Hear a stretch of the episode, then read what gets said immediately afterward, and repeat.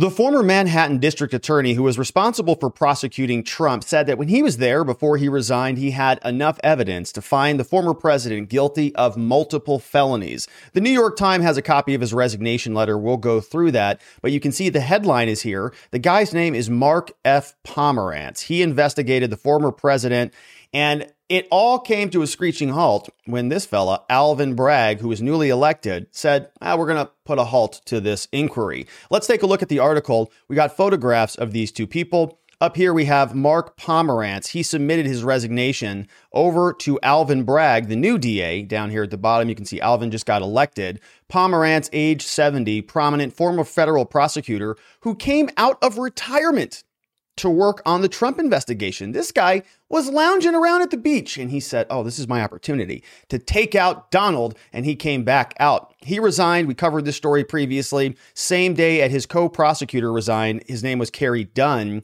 Uh, who was another senior prosecutor leaving or leading the inquiry. This is a photograph of him. You can see that letter went out on February 23rd. And this was kind of big news, right? Because Alvin Bragg just got elected in Manhattan. He got elected partially on the promise that he was going to continue this inquiry, this investigation.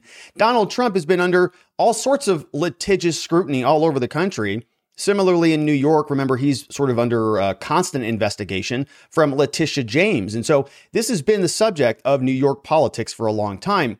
Alvin Bragg got elected, and then things kind of started to change. Mark Pomerantz submitted his letter, and everybody, all of the TDS anti Trumpers, were very upset about this. Oh, God, he's going to get away with it again, like that scene from Breaking Bad. Here, the New York Times obtained this. This offers a personal account of why he left and said that he believes that the president would have been convicted. We'll go through it. A little bit more background here. You can see that Mr. Pomerantz and Mr. Dunn, both of these people were the prosecutors going after Trump. They planned to charge Trump with falsifying business records, saying that his annual financial statements were problematic. Of course, this being a felony in New York. And recall that a lot of this had to do with sort of uh, different valuations of property and sort of uh, devaluing or underestimating a property's value for the purpose of uh, you know one one business transaction, but then overvaluing it for the purpose of another transaction.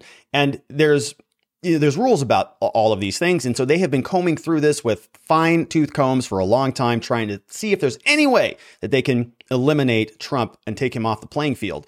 Bragg's decision when this came about not to pursue the charges then, and the resignations followed. Through the fate of the long running investigation into serious doubt, if the prosecutors had secured an indictment of Trump, it would have been the highest profile case ever brought by the Manhattan DA's office, and Trump would have been the first American president to face criminal charges. And that's what they're just salivating over. They've wanted this for a long time, and they're probably going, I think we're going to see something close to this, if not actual criminal charges. I mean, that's the basis of what the January 6th Select Fake Committee has been doing for well over a year now, trying to cobble up together a case of conspiracy, of insurrection, tying it all back to the president. And everybody wants to sort of make their career on this. You see many different prosecutors, they want to be the person, the first person who charged the president. And they would be, you know, paraded around the media. They'd be posted all over the place, celebrating them uh, like they were the you know, new coming. We see here we have a spokesperson for Mr. Bragg, Daniel Filson, said that the investigation was continuing and added, quote, a team of experienced prosecutors is working every day to follow the facts and the law. All right. There is nothing more we can or should say at this juncture about this ongoing investigation. So this is Alvin Bragg, or the spokesperson for Alvin Bragg, and he's given the standard line that you get. Yeah, it's an ongoing investigation. We can't talk about it. All right. So the new info that we get comes over from Mr. Pomerantz, and this is the attorney who just resigned, the prosecutor. This is the full text, and the big takeaway, of course, he's guilty of numerous felony violations. And recall that a lot of this went against uh, Donald Trump's organization, the Trump organization. Remember, they were going after the CFO or the C, yeah, I think it was the CFO, Allen Weisselberg. They were going after his grandkids, saying that they went to a school and that was an unreported gift and all sorts of just ridiculous things that may be true. But they're all trying to tie this back to Donald Trump personally. You know, all of this was under him. He's the evil mastermind and he needs to be taken out. So this is the resignation letter. You can see it says, Dear Alvin Buddy, it says, I write to tender my resignation as the Special Assistant District Attorney. These are my reasons. As you know from our recent conversations and presentations, I believe Trump is, here it is, guilty of numerous felony violations of the penal law in connection with his preparation and use of his annual statements of financial condition, which I'm sure Trump sits there every night and prepares. Let me, let me prepare these for you. His financial statements were false. He has a long history of fabricating information relating to his finances, lying about the bank's national media counterparties and others, including, he writes, the American people. Okay, so I guess he's upset about a politician's lies. So I guess every single politician should also be prosecuted if they're going to all be lumped into the same category of lies, I guess. The team that has been investigating Mr. Trump harbors no doubt about whether he committed crimes. He did. All right. Well, he's not being prosecuted, apparently. And Alvin Bragg doesn't think it's there. So we'll have to see why. Here it says In late 2020, Cyrus Vance directed a thorough review of the facts. Mr. Vance has been intimately involved attended everything, got regular reports. He concluded that the facts warranted prosecution and then directed a team to present evidence to a grand jury and seek an indictment as soon as reasonably possible. Okay. He writes, This work was underway when you came in. You devoted a significant time and energy to understanding the evidence that we have accumulated as well as the applicable law. You have reached the decision not to go forward with the grand jury presentation and not to seek criminal charges at the time. Why? I wonder why that might be. I wonder why. Maybe it's a terrible case. I don't know. The investigation has been suspended indefinitely. Of course, that is your decision to make. Yeah, he just got elected. I do not question your authority to make it. I accept that you have made it sincerely. However, a decision made in good faith may nevertheless be wrong. I believe that your decision is not to prosecute Donald Trump now is misguided and completely contrary to the public interest. I therefore cannot continue in my current position. So he says, I'm, I understand you have the authority to do it. I know you can. You have made the decision. I think that you're sincere about it. You've given it a good look. You've devoted significant time and energy to understanding the evidence. And uh, I just disagree with it. I think that you should prosecute him because he lied to the American people, I guess, which is now, I guess, a crime that only Trump should be prosecuted for. I therefore cannot continue because this is completely misguided. He continues. He says, In my view, the public interests warrants criminal prosecution of Trump, and such a prosecution should be brought without any further delay. Because of the complexity of the facts, the refusal of Trump and Trump org to cooperate with us, and their affirmative steps to frustrate our ability to follow the facts, this investigation has already consumed a great deal of time. These people are so ridiculous. Hey, prosecutor, he does not have to work with you, okay? He has no obligation to work with you. You are prosecuting him. He has every obligation, and in fact, an existential obligation to defend himself and not cooperate with you. I can't stand these people who think that you you didn't respect my request to open up all of your closets and let me poke around and rummage around in there. Well, that's I'm offended about that, and therefore something must be done. No, that's not how this works. As to Mr. Trump, the great bulk of the evidence relates to his management of the Trump organization before he became president. These facts are already dated, old, and our ability to establish may continue to erode. Oh, so you're acknowledging it's a pretty old case. A lot of this evidence is very antiquated. We're talking now from times before he was even president.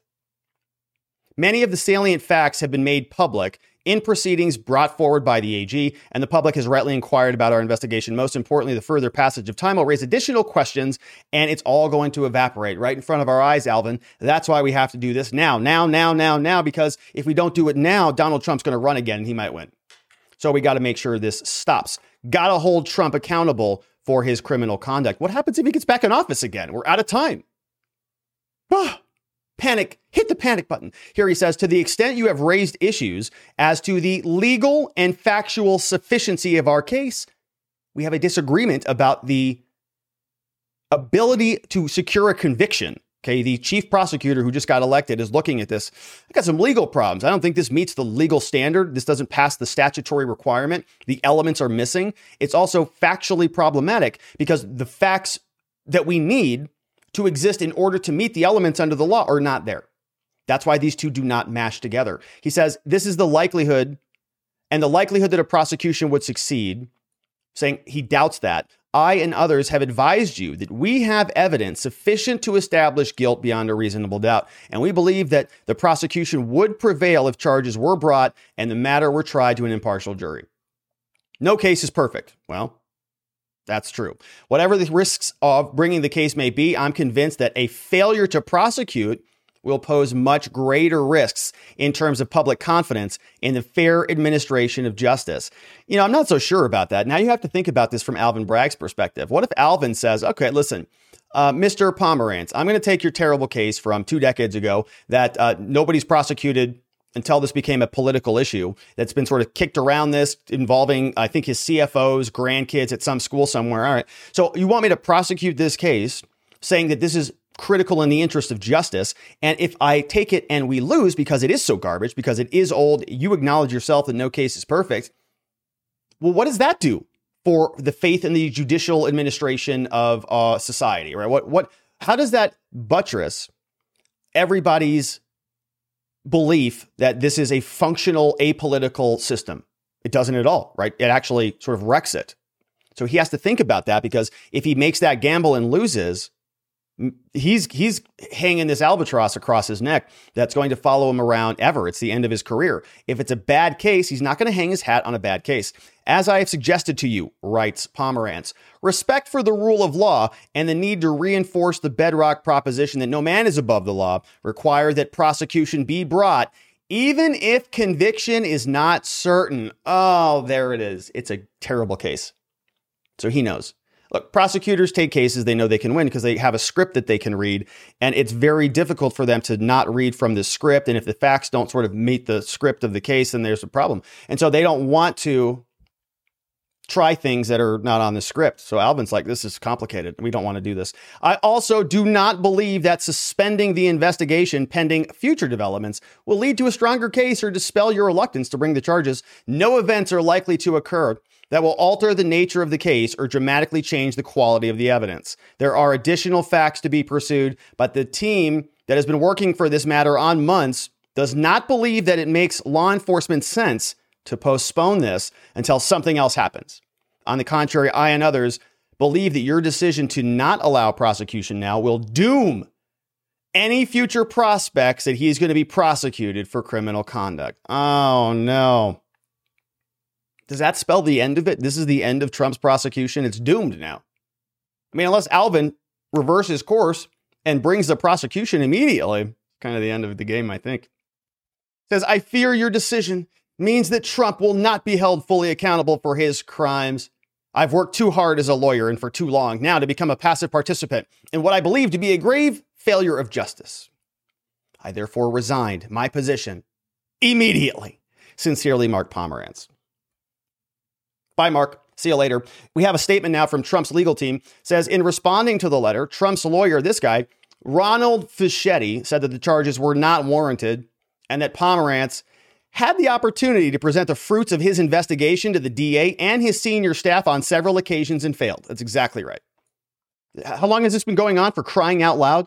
He's not even in office anymore. 2022. Hello, people. So It's ridiculous. It's like how many swings do you want to take at the at the at the ball? Come on now. Mr. Fischetti, who was Mr. Pomerantz's law partner in the 1980s, they used to work together. Can you believe this? These two used to work in the same office. Now they're representing Donald Trump. It's sort of uh, I guess the, the dark side versus the light side. We have we should applaud District Attorney Alvin Bragg from Mr. Fischetti for adhering to the rule of law and sticking to the evidence while making an apolitical charging decision based solely on the lack of evidence and nothing else. In his own statement, Trump's company called Mr. Pomerantz, quote, a never Trumper and said, never before have we seen this level of corruption in our legal system. Trump and, and co. accused Mr. Bragg and Miss James, both of whom, look at, listen to this from the New York Times, both of whom are black Democrats, because Trump's obviously a racist of carrying out a politically motivated witch hunt and being racist. Mr. James inquiry, which can lead to a lawsuit but not criminal charges. She's been Letitia James, remember her down here? She's this woman here at the bottom. And she has a facial spasm, twitch problem.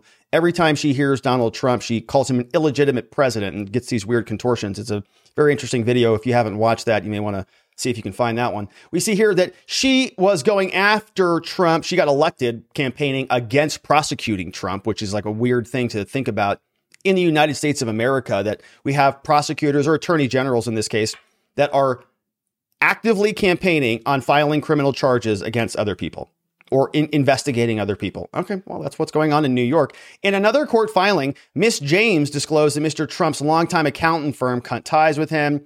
Yeah, and you can see the rest of this article. Some of Bragg's supporters have argued that it would have been a difficult case to win. And I think that's really what this comes down to.